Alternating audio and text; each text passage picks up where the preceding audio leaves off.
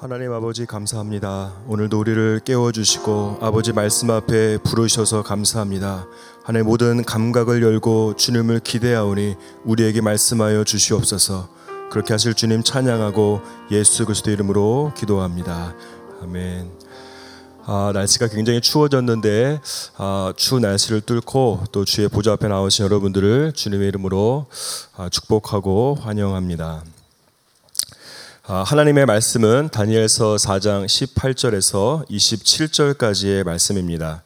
아, 저와 여러분이 한 절씩 교독하도록 하겠습니다. 제가 먼저 읽겠습니다.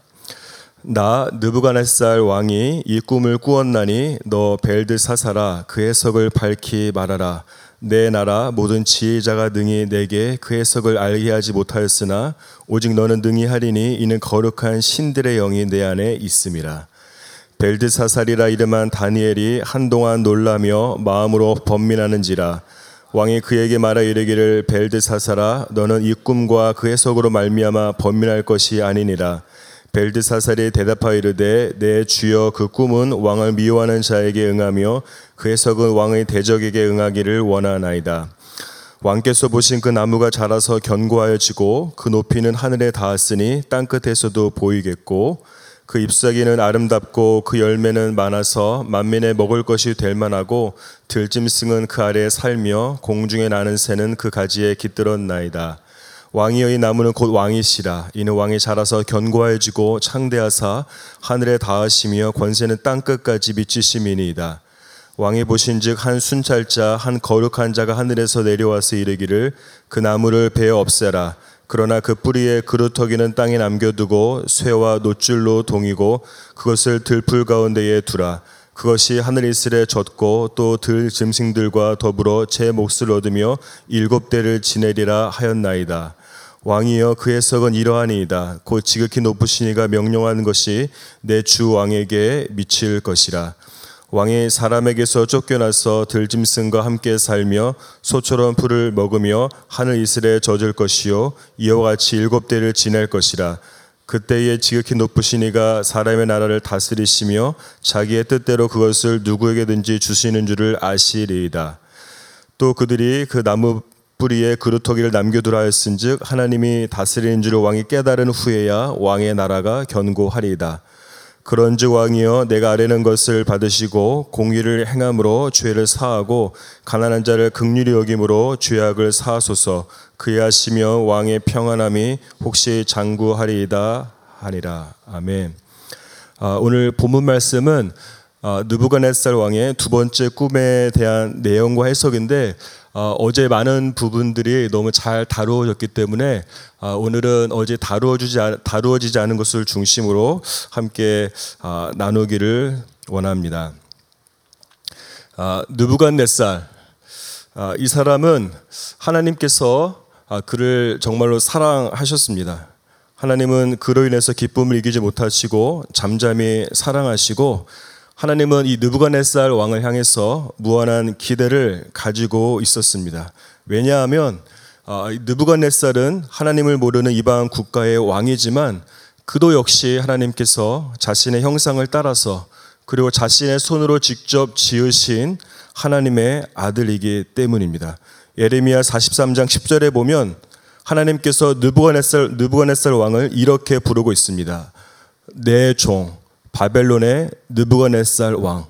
하나님은 느부갓네살을 내 종, 다시 말해서 하나님의 종이라고 부르셨습니다. 그리고 이사야서 45장 1절에 보면 하나님께서 페르시아의 고레스 왕을 기름 부은 받은 자라고 부르고 있는데 왜냐하면 하나님은 이 고레스 왕을 이스라엘 백성들을 이 바벨론에서 예루살렘으로 돌아가게 하기 위한 당신의 도구로 사용하셨기 때문에 그를 향해서 기름 부음 받은 자라고 말씀하고 있는 겁니다. 이런 면에서 하나님은 또한 느부갓네살에게 기름을 부으셨습니다. 왜냐하면 하나님은 느부갓네살 왕을 이스라엘 심판하기 위한 당신의 도구로 사용하시기 원하셨기 때문입니다. 한마디로 하나님은 이 느부갓네살 왕을 향한 그의 인생을 향한 꿈과 비전을 가지고 있었던 것입니다.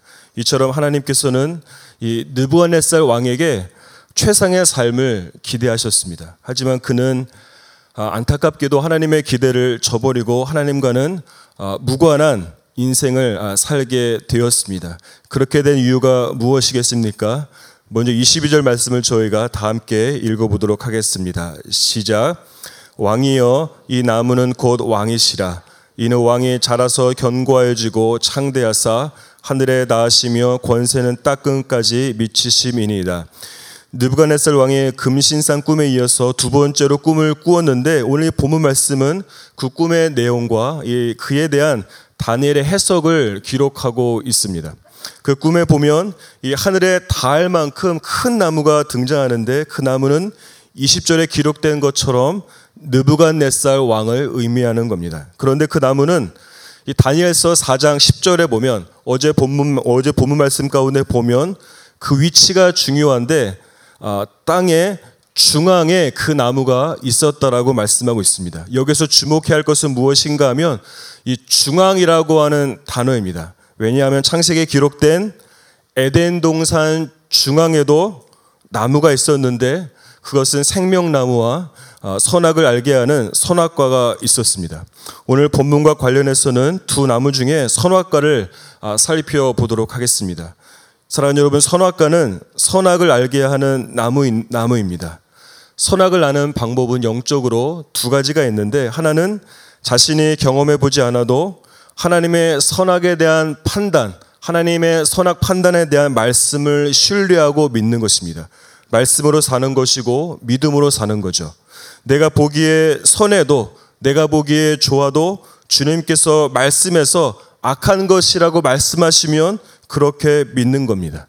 또 한 가지 선악을 알 수 있는 방법은 이 말씀이 아니라 내가 스스로 악한 것을 경험해 보고서 그 이후에 선악을 판단하는 것입니다. 그런데 이런 방법은 이 악에 대해서 죄에 대해서 과소평가한 것입니다. 왜냐하면 악은 죄악은 매력적입니다. 우리의 말초 신경을 굉장히 자극합니다. 여러분 피 맛을 피 맛을 이 아는 늑대는 아주 멀리서도 이 피 냄새를 맡고 달려오는데 이 사냥꾼들이 이 피를 날카로운 칼에 발라 놓으면 그 칼에 묻은 피를 먹기 위해서 자신의 혀가 칼에 베어서 피를 흘리는 것도 모르고 계속해서 피를 먹다가 자신의 피를 흘려서 죽게 되는 것이 늑대입니다. 여러분, 죄는 이렇게 자신이 죽어가면서까지도 그 죄가 너무 좋기 때문에 죄에 빠질 수 있도록 하는 것이 죄와 악의 특성이죠. 따라서 죄와 악은 경험을 통해서 알려고 하면 절대 안 됩니다. 선악은 하나님의 말씀을 통해서만 판단하고 결정을 그 신뢰를 해야 되는 겁니다. 우리의 경험이 완전하지도 않고 정확하지도 않기 때문에 이 선악에 대한 판단은 오직 하나님의 판단만을 믿어야 되는 것이죠. 따라서 느부갓네살을 의미하는 나무가 그 땅의 중앙에 있었다라고 하는 것은 무엇을 말하는가 하면 이 느부갓네살 왕이 이 자신이 왕이신 하나님의 보좌에 앉아서 본인도 왕이지만 더 크고 높으신 어, 왕이신 하나님의 자리에 앉아서 죄의 옳고 그름과 모든 일의 좋고 나쁨 등을 본인의 눈으로 본인의 시각과 본인의 지혜로 판단했음을 의미한, 의미하는 겁니다. 따라서 이 느부갓네살은 선악과 선악과처럼 보기에 좁고 어, 먹음직한 먹음직한 모든 것들은 하나님의 말씀이 무엇이라고 말하든지 상관없이 자신의 판단을 따라서 죄를 범한 인생을 살게 된 겁니다.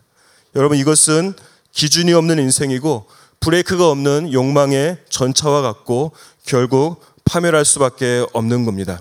내 눈에 좋게 보이고 내 귀를 즐겁게 하고 내 입맛에 맞는 것을 따라 사는 인생이 아니라 우리는 내 감각으로 경험해 보지 못해도 말씀의 판단을 신뢰하고 믿음으로 사는 인생이 되기를 주님의 이름으로 축복합니다. 18절에서 23절까지의 말씀을 눈으로 한번 이렇게 쭉 보시면 느부갓네살이 꾼 두 번째 꿈이 어떤 내용인지를 기록하고 있는데 우리는 그 꿈의 내용들을 어제 살펴보았고 그 꿈을 통해서 크게 다음에 세 가지를 알 수 있습니다. 첫 번째로 하나님께서는 말씀하시는 분이십니다. 왜 하나님께서 느부갓네살 왕에게 아, 꿈을 통해서 말씀하셨을까? 그것은 느부갓네살 왕은 우상 숭배를 비롯한 죄악이 그 안에 가득했기 때문에 이 다른 통로를 통해서는 하나님의 말씀을 들을 수 있는 귀가 전혀 없고 하나님의 말씀을 들으려고도 하지 않았기 때문에 이거 이거 어떤 어떤 면에서 하나님과 느부갓네살 왕은 서로 소통할 수 있는 통로가 모두 막힌 것이나 다름없는 겁니다. 따라서 하나님께서 이 느부갓네살 왕과 소통하기 위해서 소통할 수 있는 통로와 방법을 찾고 찾고 또 찾으시면서 선택하신 것이 바로 꿈입니다. 왜냐하면 여러분 꿈은 수면 중이기 때문에 그 순간만큼은 좋든 싫든 하나님의 말씀을 들을 수밖에 없고 당시 고대 근동에서 꿈이라고 하는 것은 신들이 그들 자신의 뜻을 계시하는 통로로 믿어졌기 때문에 주님께서 꿈을 선택하셔서 느부갓네살 왕에게 말씀하신 것이죠. 따라서 하나님은 우리가 아무리 귀를 막고 아, 눈을 가려도 우리에게 찾아오십니다. 우리와 소통할 수 있는 통로를 반드시 찾고 찾으셔서 우리에게 말씀하는 그분이 바로 우리의 하나님이신 것을 믿으시기 바랍니다. 둘째로 하나님은 절대 포기하지 않습니다. 오늘 본문 말씀은 느부갓네살의 꾼 두 번째 꿈입니다. 하나님께서는 먼저 첫 번째 금신상의 꿈을 통해서 느부갓네살 왕에게 말씀하셨죠. 그 내용은 절대로 멸망할 것 같지 않은 바벨론 제국도 하나님께서 정하신 시간이 되면 모두 멸망하고 사라질 것이라고 말씀한 겁니다. 그럼에도 불구하고 우리가 아는 것처럼 느부갓네살 왕은 정신을 전혀 차리지 못하고 계속 우상 숭배와 교만에 빠져서 정말 하늘 높은 줄 모르고 교만이 치에 솟았습니다. 그래서 하나님께서는 다시 한번 느부갓네살 왕에게 두 번째로 말씀하신 겁니다. 여러분 인간의 인간 리더십과 사람들은 동일한 내용을 반복해서 말하고 말하는 것을 귀찮아하고 싫어할 수 있지만 우리 주님께서는 우리에게 반복해서 동일한 내용을 말씀하시는 것을 절대로 부담스러워하거나 귀찮아하시는 분이 절대 아닙니다. 여러분 매번 말씀하셔도 백번 말씀하셔도 각각이 처음인 것처럼 정말 설레는 마음으로 그리고 매번 더 커지는 설레임과 기대감으로 말씀하시는 분이 우리 주님입니다. 주님께서는 절대로 우리를 포기하지 않으시기 때문에 우리에게 한 번 말씀하고 끝나는 것이 아니라 두 번째 꿈을 통해서 또 말씀하시는 것이죠. 두 번째가 소용없다면 세 번째 꿈을 통해서 말씀하시는 것이고 세 번째도 실패한다면 네 번째, 다섯 번째 계속해서 말씀하시는 그분이 우리의 주님이시고 우리를 절대로 포기하지 않으시는 우리의 하나님이신 것을 믿으시기 바랍니다. 세 번째로 하나님께서는 지금도 계속해서 일하고 있다라고 하는 사실입니다. 사실 이스라엘 백성들은 이 바벨론의 바벨론의 포로로 끌려온 지 한 해, 두 해 계속해서 시간이 지나고 있지만 내가 너희를 회복시킬 것이라고 하는 하나님의 약속은 전혀 이루어, 이루어질 것 같지 않은 아주 절망스러운 상황이라고 할 수 있습니다. 주님께서 이스라엘 백성들을 잊은 것 같고 포기한 것 같습니다. 이스라엘 백성들은 그냥 이거 바벨론에서 사는 것이 주님의 뜻인가라고 생각하며 좌절하고 있습니다.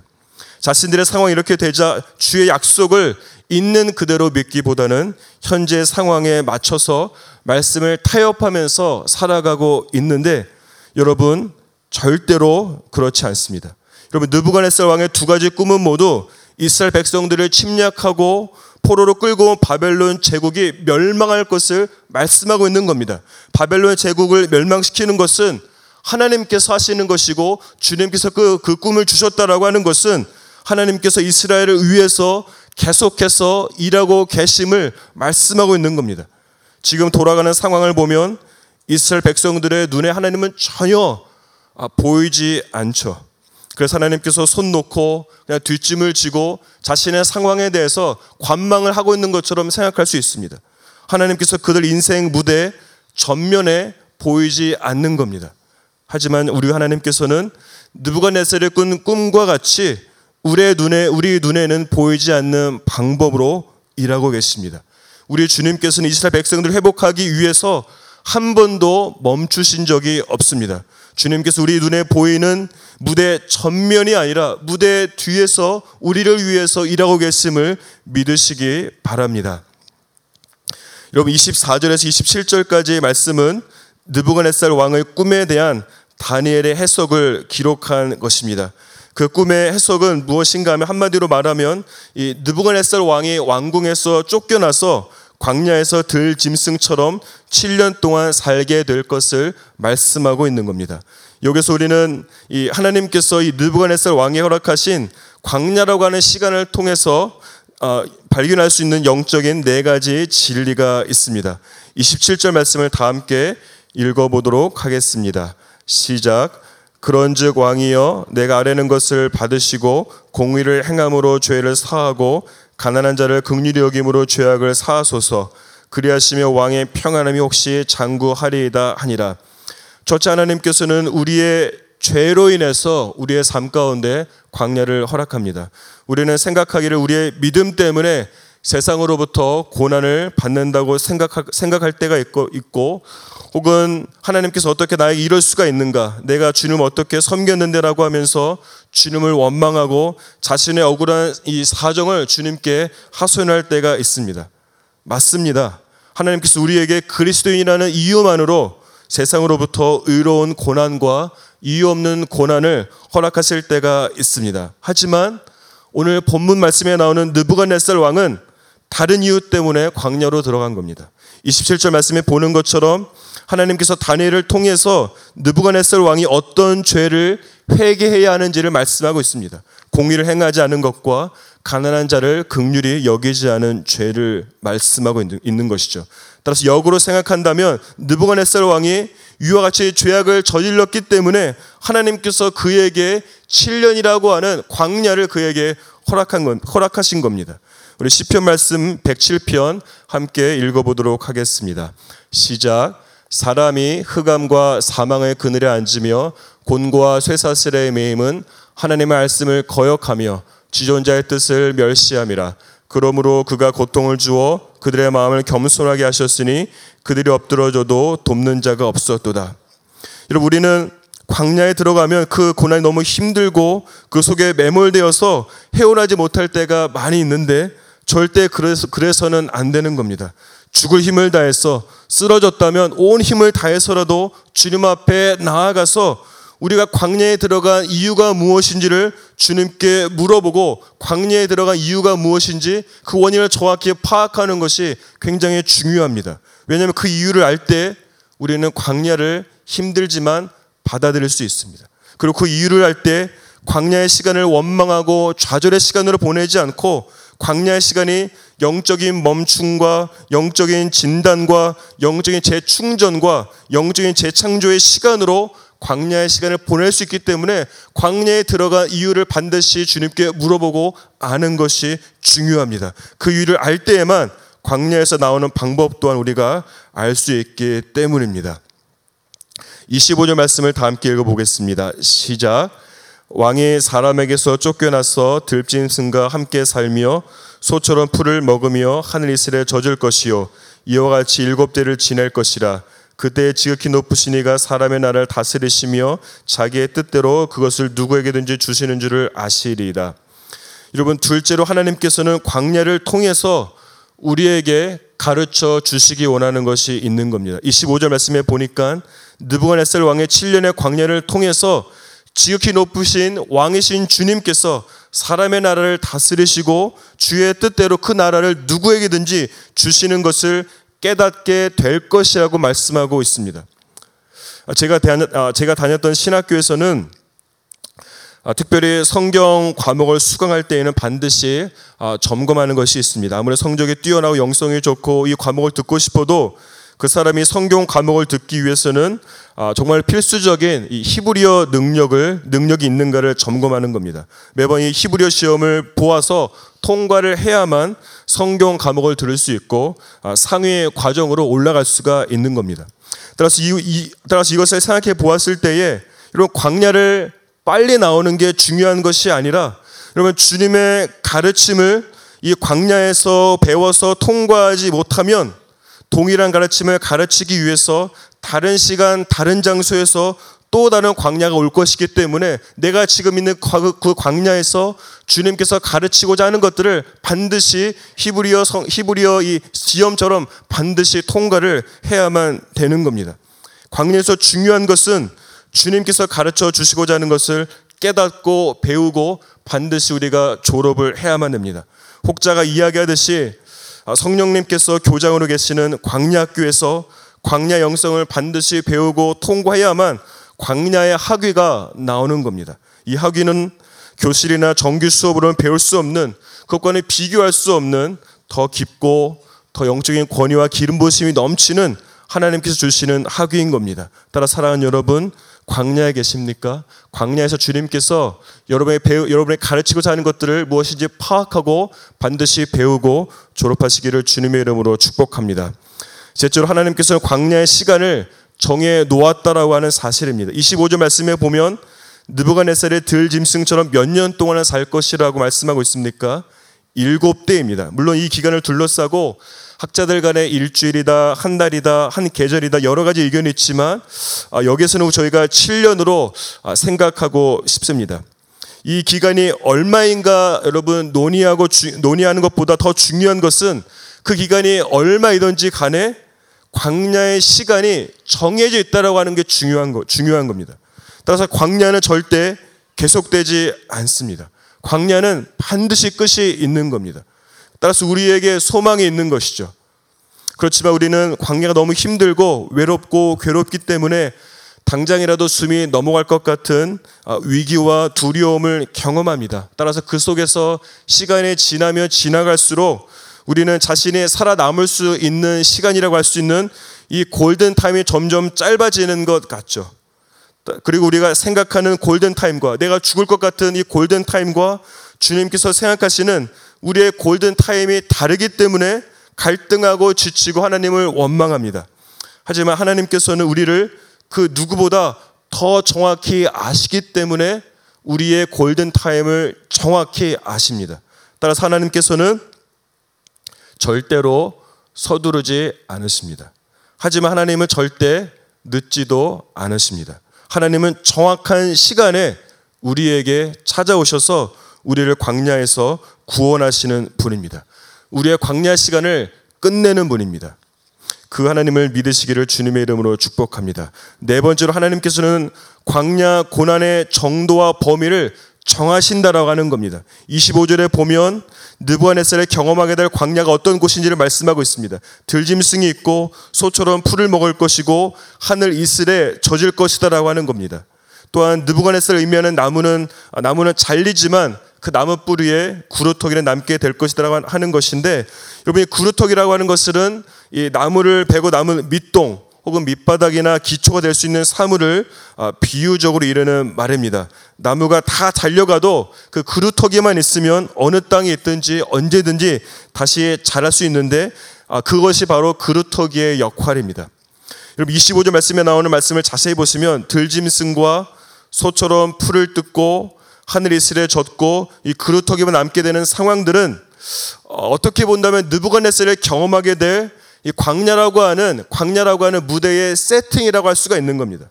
하나님께서 광야를 허락하실 때 사람마다 그 세기와 그 강도가 다 다릅니다. 어떤 사람은 가지만 쳐도 주님께 두 손 들고 돌아오는 사람이 있는가 하면 어떤 사람은 조그만 가지가 흔들리게만 해도 겁을 먹고 하나님께 바짝 엎드려서 주님께 항복하는 사람도 있습니다.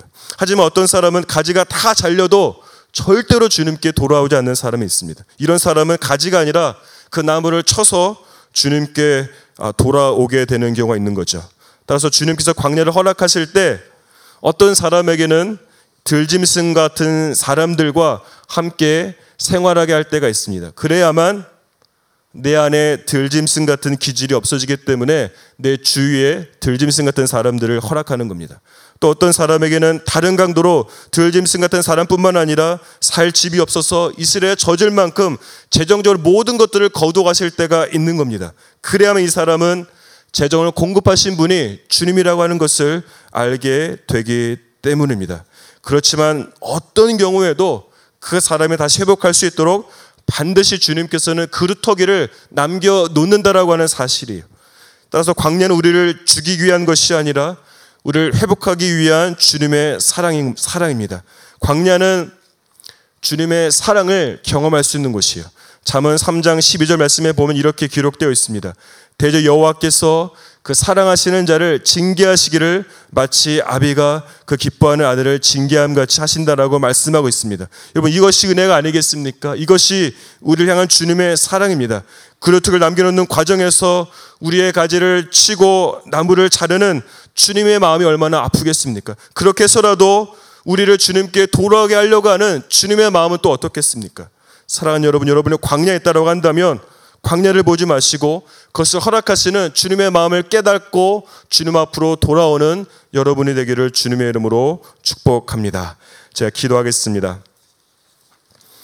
하나님 아버지 감사합니다. 오늘도 말씀 앞으로 우리를 불러주셔서 감사하고 하나님 우리의 삶의 모습 가운데 죄악과 하나님 주께서 기뻐하지 않는 모습으로 인해서 광야 가운데 들어갔다라고 한다면 하나님 그것에서 좌절하고 절망하지 않고 광야 가운데 하나님 배어 있는 주님의 사랑을 경험할 수 있도록 축복해 주시고 주님의 시간에 광야 가운데서 나와서 정금체로 되어지는 귀한 역사가 일어나게 하여 주시옵소서. 그렇게 하실 주님 찬양하고 우리 주 예수 그리스도의 이름으로 기도합니다.